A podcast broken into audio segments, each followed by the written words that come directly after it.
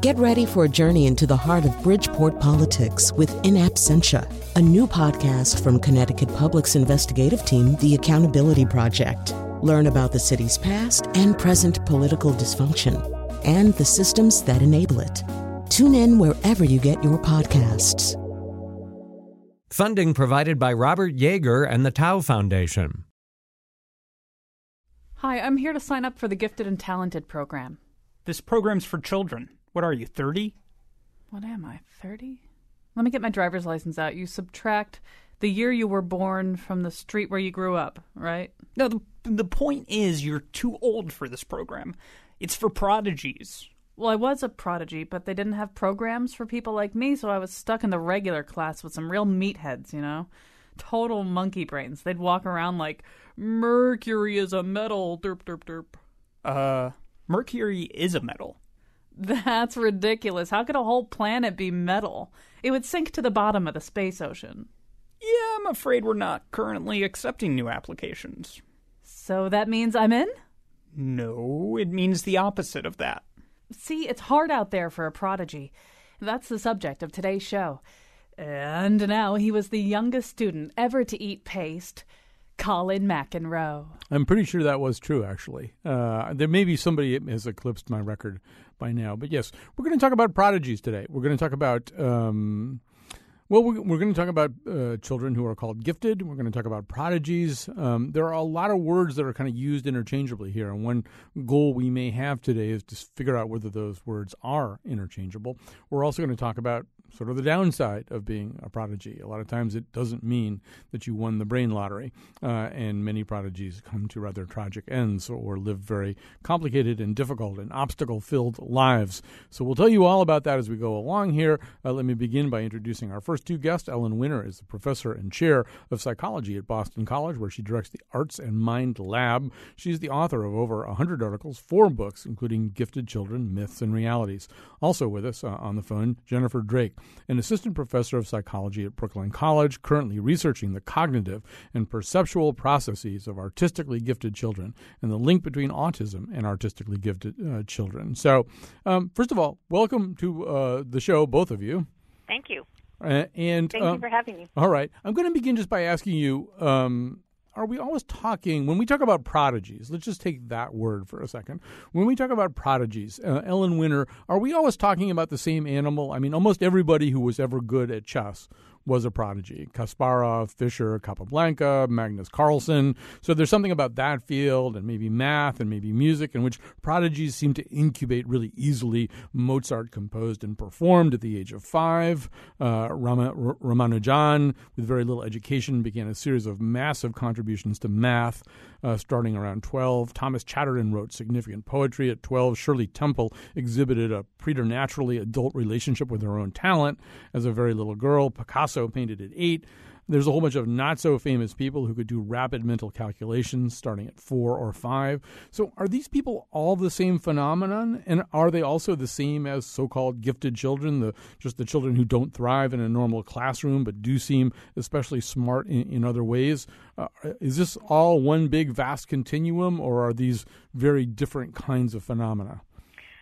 Well, I think there, I would like to make two points here. First of all, the difference between a gifted child and a prodigy is simply a matter of continuum. We have a continuum from normal to gifted to very, very gifted to very, very, very gifted, and we tend to call people at the high end prodigies. A prodigy has got to be somebody that is showing extremely high ability as a child. Some people say the child has to be showing adult like abilities, and that makes a lot of sense to me. Um, but we also have to make a distinction between domains. So um, a prodigy in music performance is very likely different in some ways from a prodigy in math, for example. So they have different brains, different abilities.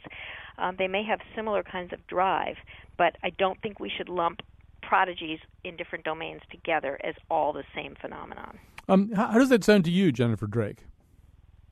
I think that's exactly correct. It's it's a matter of degree um, with the prodigies being extremely, extremely talented and um, almost at adult levels, like Ellen mentioned, and with gifted children, you know, they're, they are gifted and they are showing extreme talent, but not at maybe necessarily an adult level.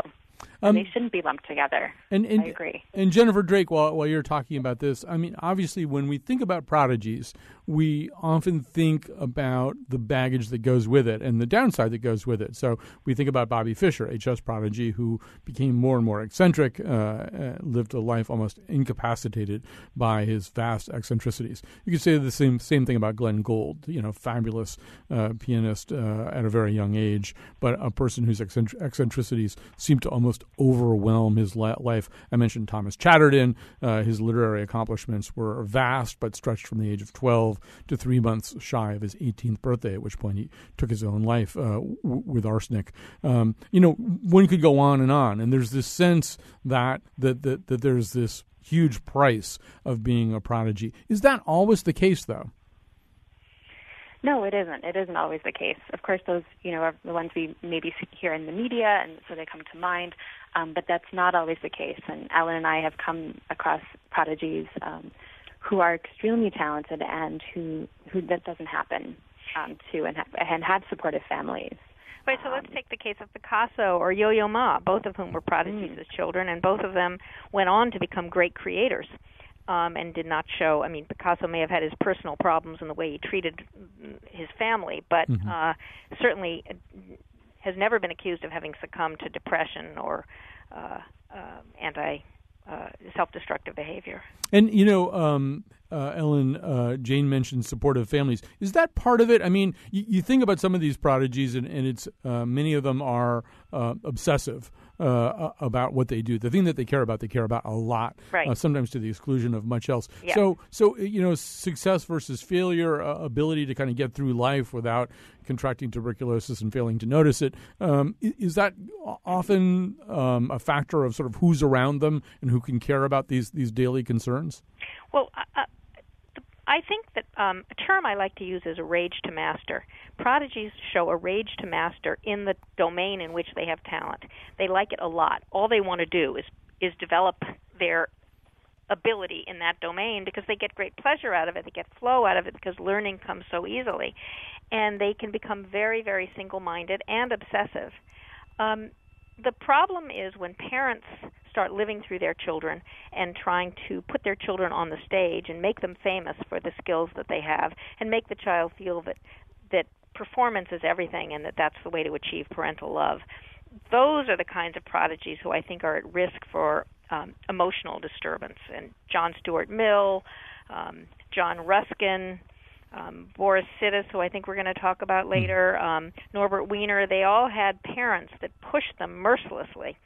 Um, on the other hand, you don't want to try to force your child to be normal because your child is not going to be normal. So there's a fine line between not pushing too hard and, um, but also uh, allowing allowing this rage to master to to flourish. Jennifer Drake, what do we know about um, how the children themselves, who are prodigies, regard this. I mean, as um, Ellen said, there is this rage to master. You know that they, they take a, a, tremendous amount of sustenance from the mastery and the, the the obsessive connection they have with whatever their subject matter is. But do they also regard this as a little bit of a curse? Do they wish they were like everybody else? Uh, obviously, one size doesn't fit every prodigy, but is there a pattern? I would say for the, for the young children, they they don't they don't realize they don't know anything any different, um, and they you know they wake they wake up and they immediately want to be involved in, in their gift, and they want to be doing that all day. They don't want to go to school. They don't want to play with their friends. Um, they just want to be involved in that. Um, I think as they get older, they may realize, you know, I'm, I'm not like, you know, other kids. I'm not like other children. Um, yeah, and if I and could jump I think in, at that sorry. time they want to seek, you know, they might want to see um, seek norm, like have a normal friendship or normalcy in their lives. Um, but as a young child, they don't realize they, as as Ellen mentioned, they have this rage to master, and that's all they want to do is be involved in that in that gift. Ellen Winner, what were you going to say? I, I was just going to jump in and say that I, I'd like to expand on that. I, I agree with what um, Jen said. I think it, when kids start going to school, um, they realize they're different. It's not that they necessarily want to be like normal typical kids, but they feel isolated because there's so few kids like themselves, and that can lead to unhappiness. All right. Well, let's let's take the uh, case of uh, at least one famous prodigy who um, had uh, maybe a, rockier road uh, than some of the others that we'll talk about today. Uh, William James Sidis. And so, Ellen, you, uh, you, mentioned him a little while ago. tell us this story. Yes, and I believe I said Boris Sidis. That was that dad, was his right? father.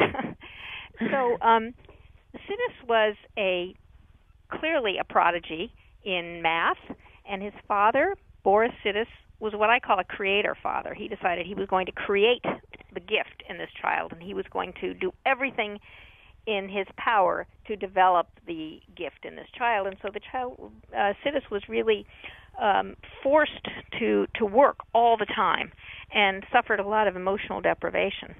And uh, he was an extreme prodigy in math, but um, when he when he grew up, he lost all interest in math and didn't want to have anything to do with it and started doing some very low level things that sound rather autistic like like um uh, focusing on on bus tokens and bus schedules um and then died early of a brain tumor which is probably unrelated but um a brain hemorrhage. I think he's just an example of of um a parent that exploits the child and uh, makes the child miserable on the other hand, it's difficult to unthread that influence of the, the pushing parent uh, who's exploiting the child um, from the child's natural obsessiveness. I mean, we don't really know, left to his own devices, what would William Sidis have been like.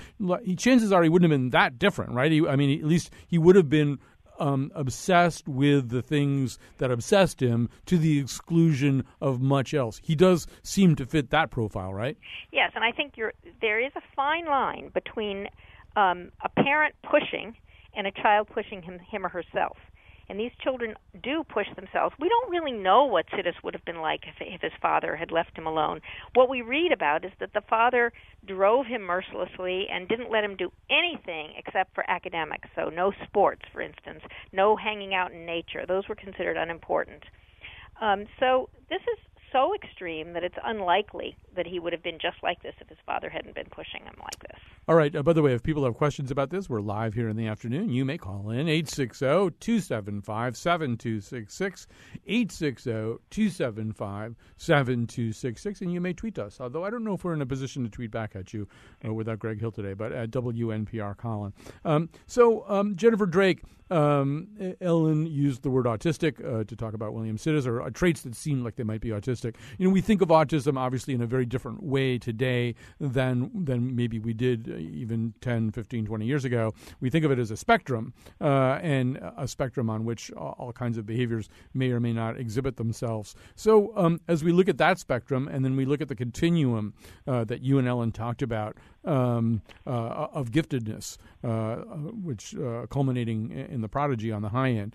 Um, what's the? I mean, obviously, this is an incredibly complicated, double helixy kind of relationship. but but what is the relationship? Is, is there a way to characterize it at all between those two spectrums? Uh, well, what we what we do find is that these prodigies and, and gifted children uh, do exhibit some they don't necessarily are not diagnosed with autism, but they do exhibit autistic-like traits. Mm-hmm. Um, and what that means is they have some behaviors that are similar. So they would notice unusual details or have a very good memory for unusual details. Um, the obsessiveness that Ellen talked about, that rage to master, so doing things over and over again and not really noticing um, what's going on. And so we do see in, in gifted children and in prodigies, we do see they they do exhibit more of these kind of traits um, than non-prodigies. But they don't exhibit the social deficits that no, not at all. Autistic kids have.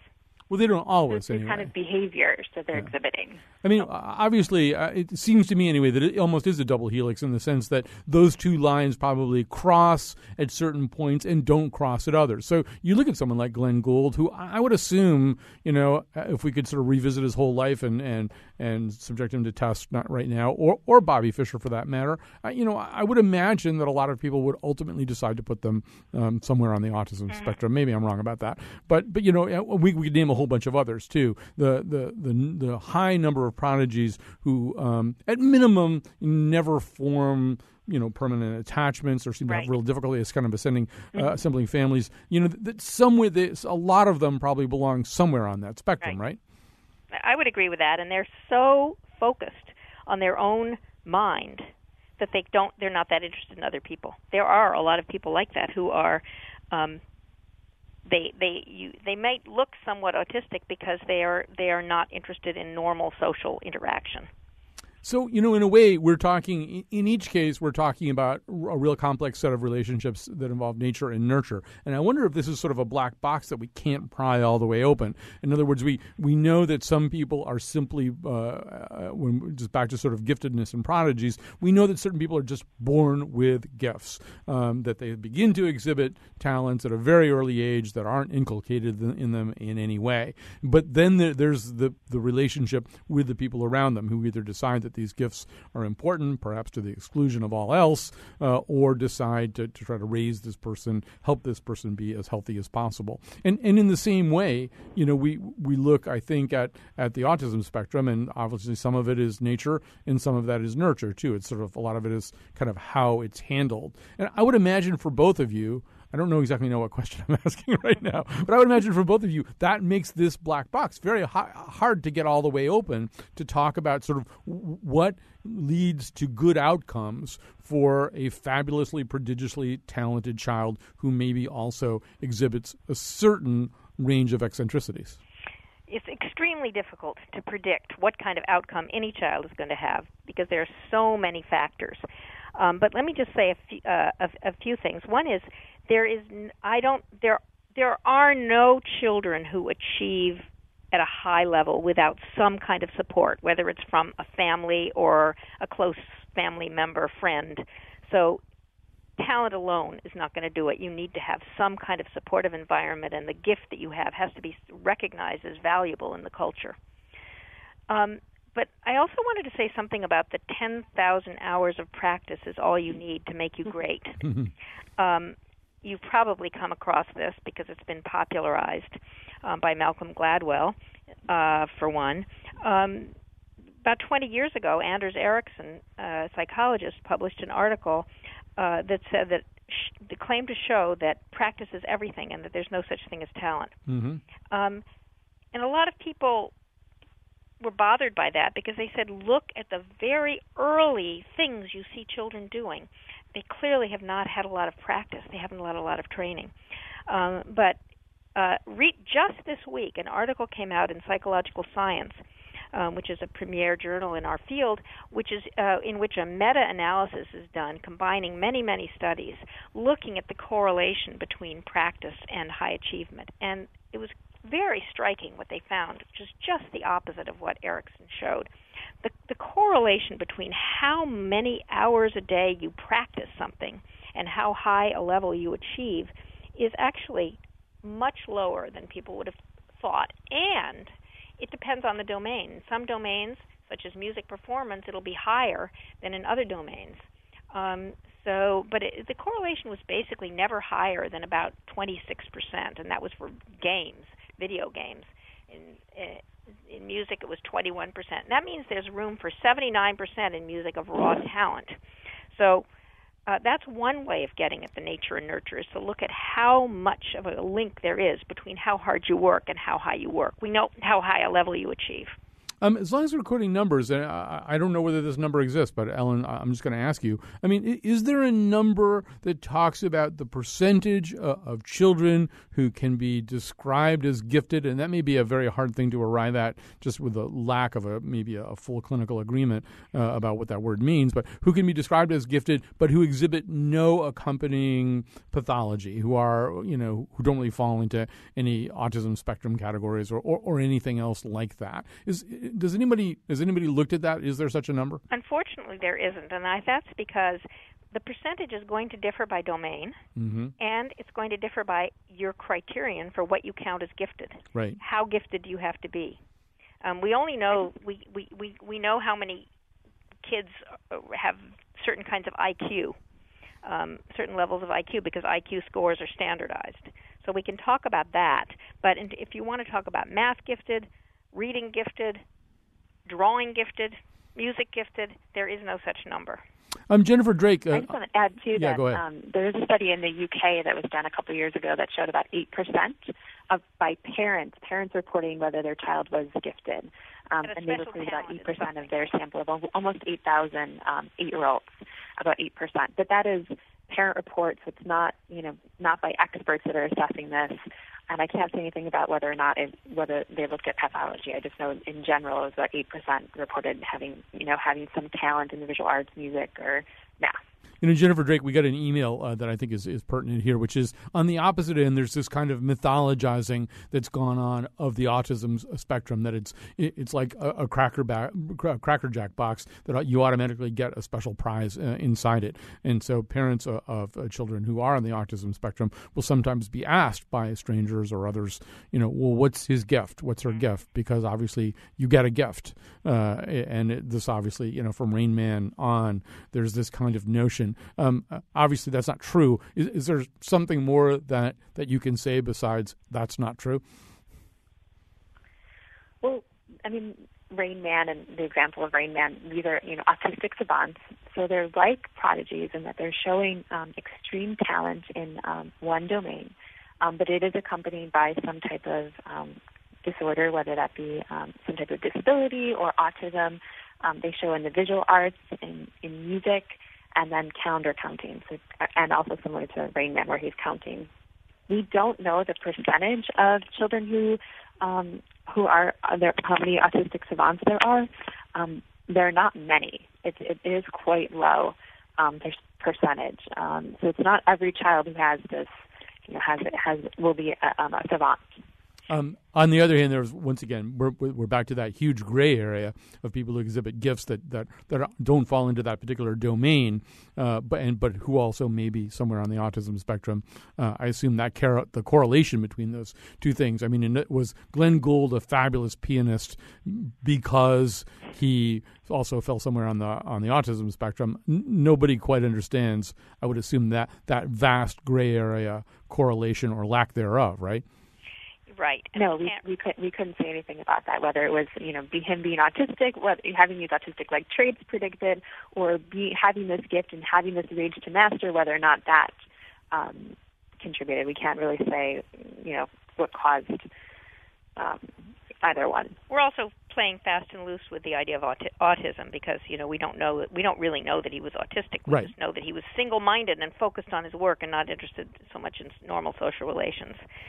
Um, we're going to take a quick break here. Thanks so much to Jennifer Drake, uh, assistant professor of psychology at Brooklyn College, researching the cognitive and perceptual processes of artistically gifted children. Uh, Ellen Winner is going to stay with us, uh, and we're going to come back. We're going to meet the family of three gifted children.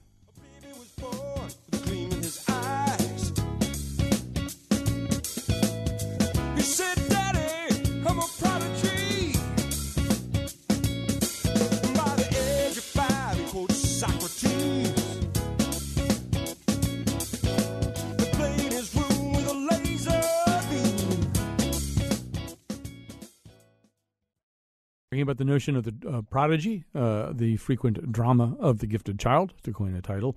Uh, and our number, if you want to call in, is 860 275 7266. 860 275 7266. You may tweet us at WNPR Colin. As I say, I'm not quite sure that we will tweet back. Uh, with us for the show is uh, Ellen Winner. She's the professor and chair of psychology at Boston College, where she directs the Arts and Mind Lab. She's the author of over 100 articles and four books, including Gifted Children, Myths, and Realities.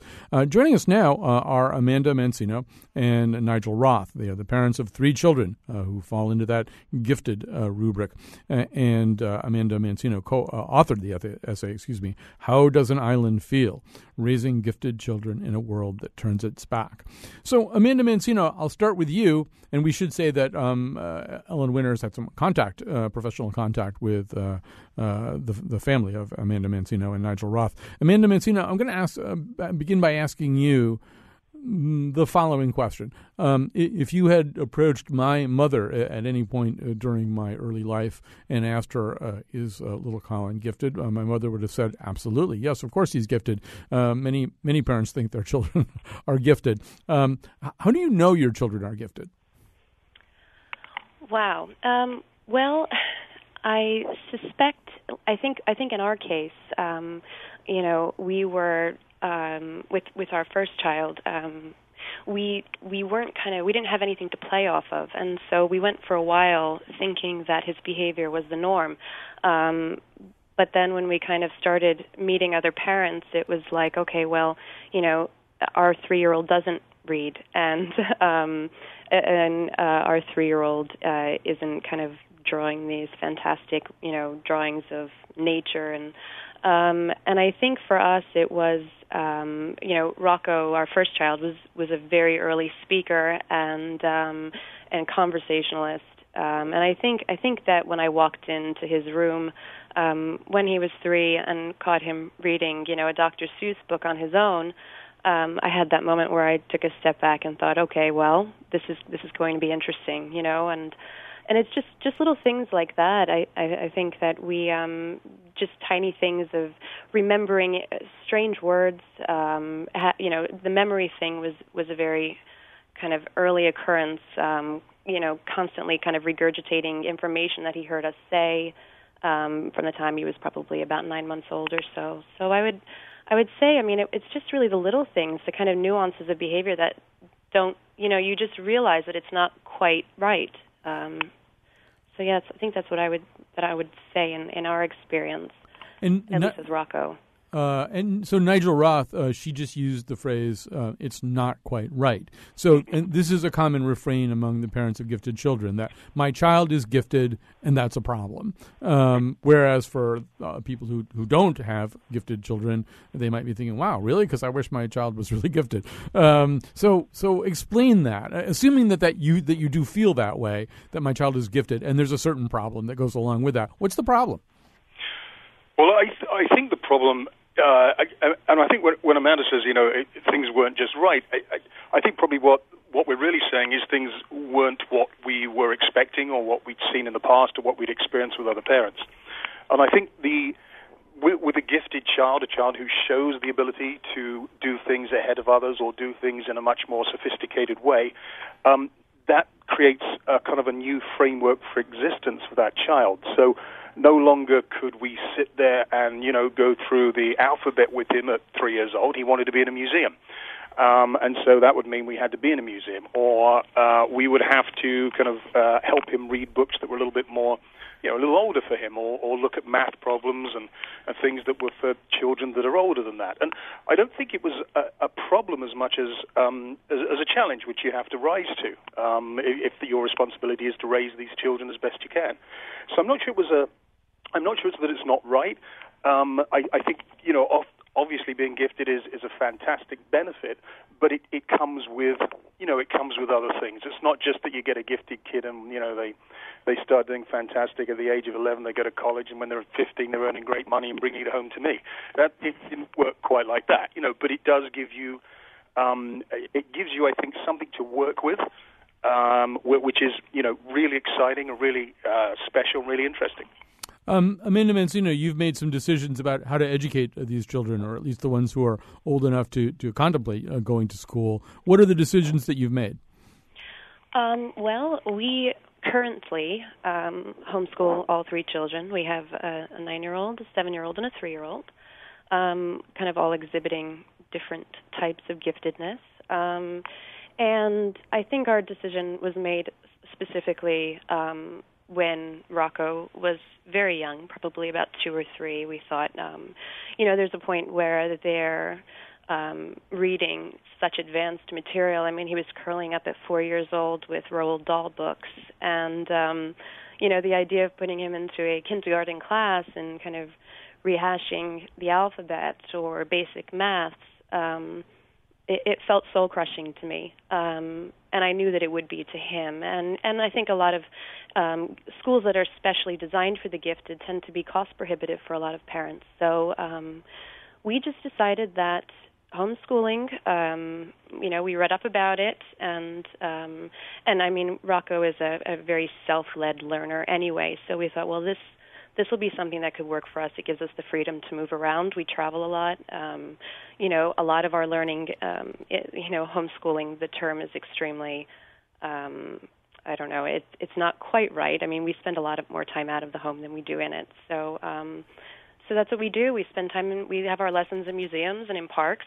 Um, we can uh, kind of hit upon the material that really interests them and and uh, excites them specifically and and they all all three of them learn very differently. So it allows us to kind of meet their needs um, in any way that we can that will help them to be successful and happy human beings so, Nigel Roth, one of the fears that any parent, or that many parents would have in a situation like this is, I mean, you in your previous comments outlined, you know, a, a very rosy scenario that obviously these kids uh, conquer whatever world they're in and are fabulous successes and uh, and start sending money home at a certain age, uh, and you can put your feet up. Um, yeah. I mean, the other scenario is that these kids uh, don't become quote unquote normal, that they become uh, the kind of uh, kids who are attached to rather small coteries of like-minded kids. They don't learn the uh, words. Uh, uh, they don't. Uh, they don't learn the rules of baseball. Um, they don't uh, know the new Katy Perry song, um, and, you know, et cetera, et cetera. So th- that's got to be a worry, obviously. So, so how do you correct for that? How, assuming that that is a worry, assuming that you have some parallel goal of whatever passes for normalcy in 2014, how do you get there? Think you have. I think with this kind of thing, Colin, you have to kind of let the kids. Uh, I, I mean, there's two part, two parts to this. You have to, you, you have to set certain guidelines or certain not so much rules, but you have to set boundaries for, for what kids do or, or, or how they act. We, we've seen some. I mean, Amanda mentioned homeschoolers. We're more a kind of experiential schoolers. We've seen something called unschoolers, where kids become quite unruly. So I think I think there is a I think there is a kind of a middle ground where you set a framework, you set boundaries, but at the same time, you've got to let kids be who they are within those boundaries. So, um, you know, you talked about some of the kind of the more contemporary pop culture things there. I mean, honestly, I don't know those either. So, but if they want to experience those and they want to hear them um, when you know when we're when we're out or when we're traveling and they're interested in them, then that's what they're interested in. If they're interested more in classical music, that's great too. I mean, I don't think there's any rules here. I mean, I, I, I think you can be. And Amanda will talk about this as well. You can be incredibly focused on one area uh, and become quite an expert on that, which Rocco tends to do with different areas. Uh, uh, the kind of almost the detriment of some of the other areas that he's working on at that time. But he'll come back to those if if he determines that you know, um, sport is the thing he's into right now. He'll go into it completely and utterly and learn everything there is to know about it, much more than I'll ever know about a game of baseball or soccer or whatever it is. And I think, I think you have to give kids, and this is probably all kids, not just gifted kids, but particularly I think with with our experience, we have to give them the freedom to explore, the freedom to determine what their own likings are and what their own dislikes are, um, what their own feelings around different issues are. And I think you have to um, be open to um, exploring whatever they want to look at and think about, and, and, and bring them up to date with whatever they want to be involved in and whatever they want to know about. And sometimes, you know, Rocco's only nine, but he's very interested in the news. He's very interested in what's going on. He understands the concepts that you know that some adults struggle with. I think in, in, in kind of news. So, you know, I think it's a balance. Um, so, Ellen Winner, you're listening to all this. You know the family. Um, it sounds fabulous. It sounds like there's an age of Pericles uh, unfolding in the Mancino Roth household. Um, and, and so, uh, what kinds of advice? How do you help them frame, or how does any clinician help them frame this thing that they're talking about doing with, with their kids? Well, first of all, I think what they're doing is wonderful. Um, I don't think it's something that most parents can do but they're very fortunate that they're able to homeschool three children and take them with them on trips and as they travel a lot.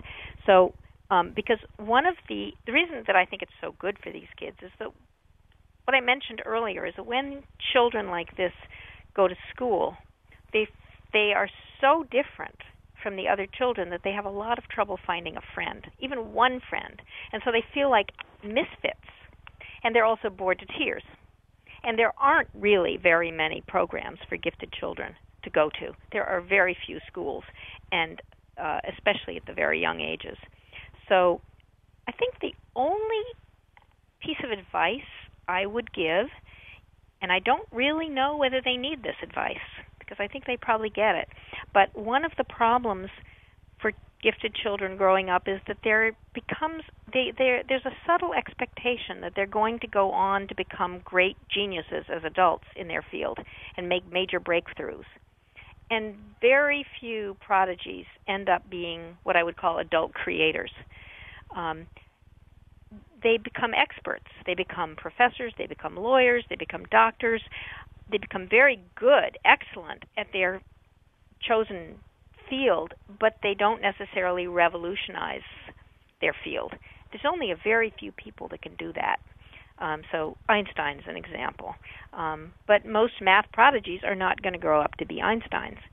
So I think it's important not to give prodigies the ex, uh, the the the signal, the message that they're going to go on to become great geniuses because most aren't, and it would be a huge narcissistic blow when they don't. So we can sort of use the, the Winnicott model of the good enough prodigy. Exactly. All right. So, uh, well, listen, I look forward to uh, spending my senescence uh, in some kind of facility that's enriching to me, that's designed by Rocco Mancino Roth, uh, in which I'll be uh, stimulated at least insofar as is possible. Uh, and it's been great to talk to Amanda Mancino and Nigel Roth. Ellen Winner still with us. We're going to take a break. We've got one more guest for you to meet. We'll do that when we come back. Genius, baby.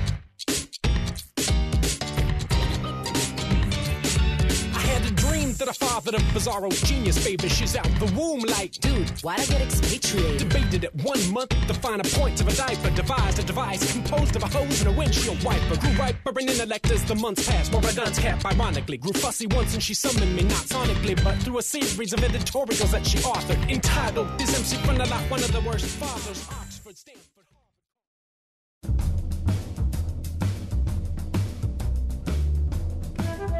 I'm just finishing up the entrance exam for the Gifted and Talented program. Why was Pluto declassified as a planet? Because science. Why did the dinosaurs become extinct? Because science. You know, I don't mean to criticize, but a lot of the questions on this test have the same answer. Today's show was produced by Josh Nalea, Betsy Kaplan, and me. Our other intern today is Katie Pikus. Tucker Ives appeared in our intro, and Katie Talarski is our executive producer.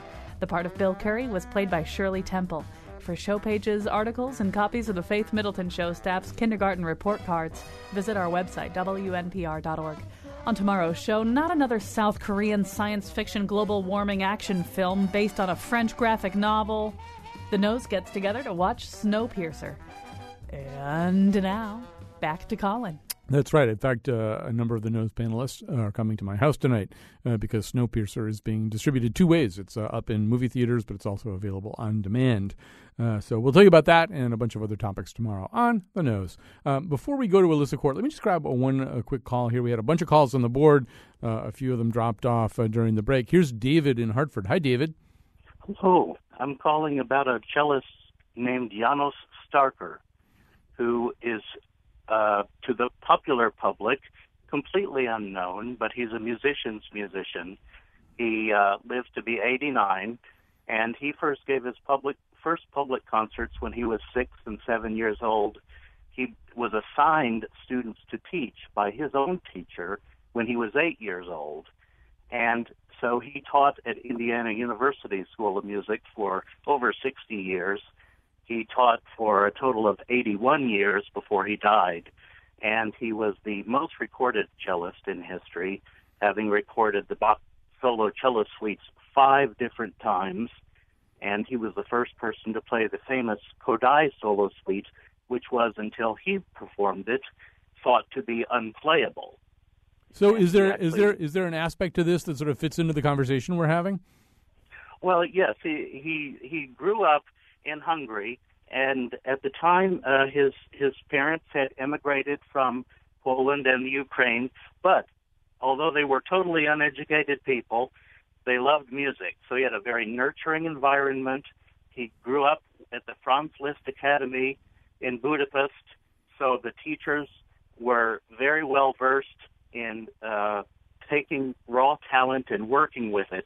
So they were able to constructively assist him in developing his prodigious gift. All right, David, I got you on this. Uh, we we're going to add uh, one more uh, voice to the conversation we've been we're having here about prodigies, and uh, that is going to be Alyssa Quart, a uh, journalist, culture critic, and a nonfiction writer based in New York City. Among her many books is Hothouse Kids: The Dilemma of the Gifted Child, and Branded. She also authored an article for the Atlantic uh, titled "Extreme Parenting." I should mention that Ellen Winner is still with us. among her four books are "Gifted Children: Myths and Realities."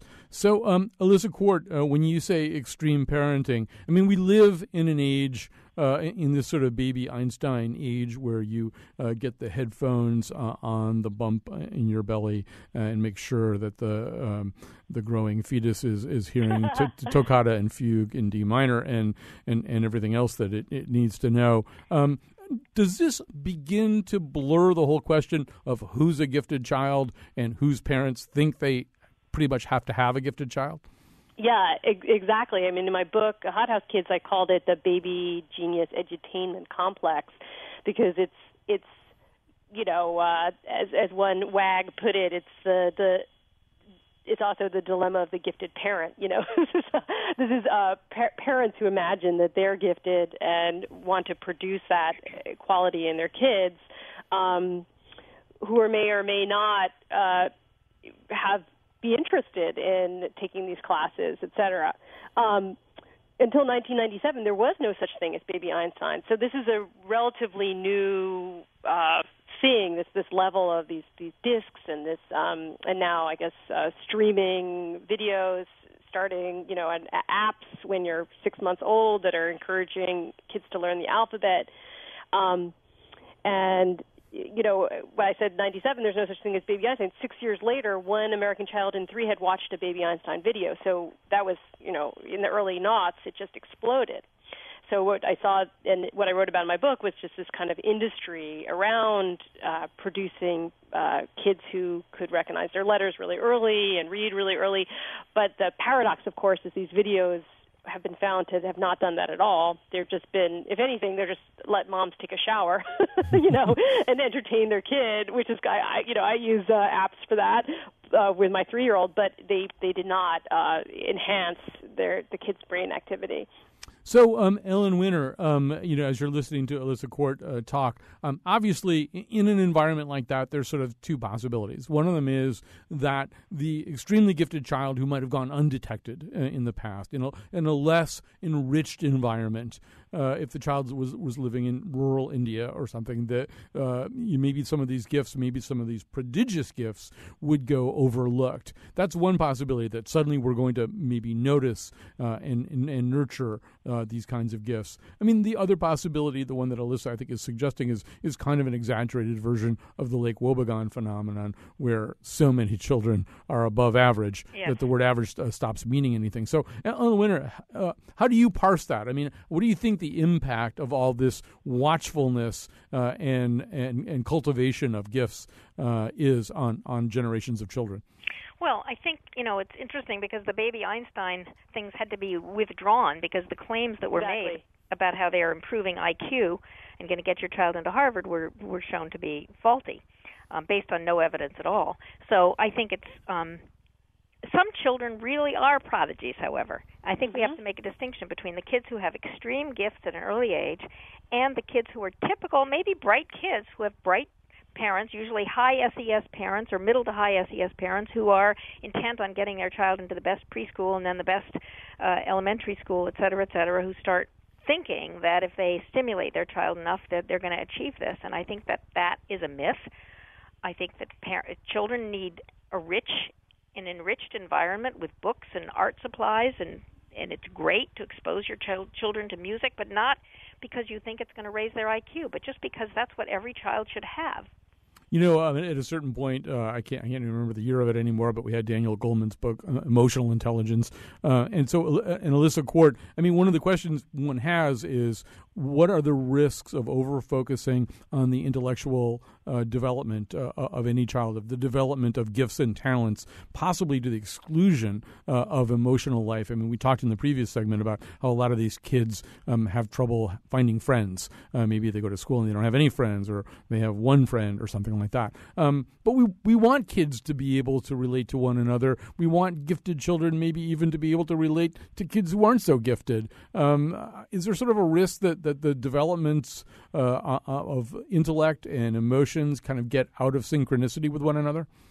Well, yeah. So uh, I, I don't know if you mentioned this earlier, Ellen, or anybody else. Uh, they, they call it asynchronous development. Uh, it's where a kid gets has an exaggerated uh, uh, quality of uh, uh, uh, ability, facility in one area, and has a lack in another. So that that definitely can happen. Where there's a, and there are many uh, ex prodigies that I spoke to for my book uh, who indeed had that. They were really great at math and sometimes sadly they were really great at test taking and they weren't actually even that great at any particular thing so that when they became uh, even high school age and they had to write papers they they couldn't cope so i mean that was interesting too that so it depends sometimes even what kids are overdeveloped in.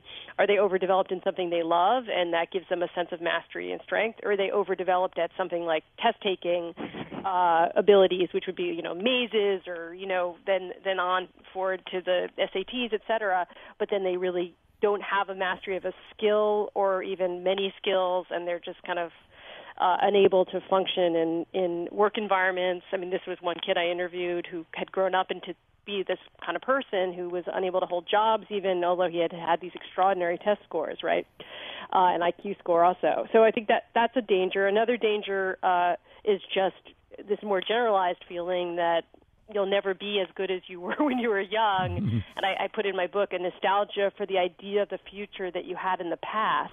So it's sort of this fantasy that a lot of uh, the ex prodigies I spoke to what, that they had had when they were young that they just would continue this ascent that they'd be uh, first chair uh, if they were musicians that they would um, be creating uh, amazing works of literature if they were you know writing uh, poems or novels as as I did when I was a kid um, or you know uh, that they were uh, they'd be great mathematicians and sometimes they were and sometimes they weren't. And so there's there is that sort of more subtle and almost like uh, literary uh, quality where they feel like they're not they they they'll never be what they could have been, but it's sort of rigged against them because few prodigies become geniuses, right? So there's a that that's another risk. So if we're even just talking, I mean, Ellen's absolutely right. There's a huge distinction between p- kids who are using baby Einstein toys or being having them foist on them uh, and and CDs, and kids who are have these incredible gifts. But even those with incredible gifts are at risk and that was what I was trying to write about in my book. So uh, you know we're running out of time here, but Ellen Winner, you know it seems that with the, with the real prodigies, um, the asynchronous development is is probably going to happen, right? They're going to be hyper functioning in this one area. They're going to find the cello or the chess set or the Fibonacci sequence or, or whatever it is. You know you couldn't keep them away from the it if you wanted to. They're going to find that. They're going to be good at that, but they may lag behind in other areas. Absolutely. Is is that a case for then really really working hard on? In other words, if if forging friendships with more than one or two like minded per- people is sort of a deficit and a deficit that's likely to happen to those children. Is, is that the area where you really want to, to aim your big guns? Well, you're raising a kind of a value question. If a child has a very uneven profile, do you focus on the strengths or focus on the weaknesses? And I think that it depends on the child, and it depends on whether the child is unhappy. Really, I think all a very gifted child just needs one one person like himself, one other kid. If you can find one other kid who's similar to your child in extreme gifts, then that your child will not feel so isolated. I don't think you have to force your child to be friends with people that your child doesn't want to be friends with. My my preference is to follow the is to basically allow the child a lot of freedom to pursue the the talent that your that the child has, but to go to try really hard to find other at least one other child like your child. That sounds great. Uh, we're out of time here. Uh, Ellen Winner is a professor and chair of psychology at Boston College. Uh, her books include Gifted Children, Myths and Realities. And we're finishing up here with Alice, Al- Alyssa Quart, excuse me. Uh, her books include Hot House Kids, The Dilemma of the Gifted Child, and, and Branded. We want to have so, uh, make special thanks to Josh Nalea. He's the guy who conceived this show uh, and pulled it all together. It's been fascinating stuff. We're coming back tomorrow with the nose. Jim Chapdelaine will be with us, and Irene Papoulis will be with us, and we'll be introducing a brand new, exciting nose personality whom you will meet tomorrow, provided you do the right thing uh, and listen. Thanks again uh, for listening today. As far as I'm concerned, you're all gifted, you're all talented, you're all prodigiously interested in good public radio. Is he a genius? Well, I don't know. Maybe, but my baby's smart enough to know ooh, that I love him so. Yep, yep. My baby's a genius. My baby's so doggone smart. My baby's a genius because he knows I love him with all my heart. What ended in 1896? 1895? Where was the Declaration of Independence signed? At the bottom. Magnets. How do they work? Miracles.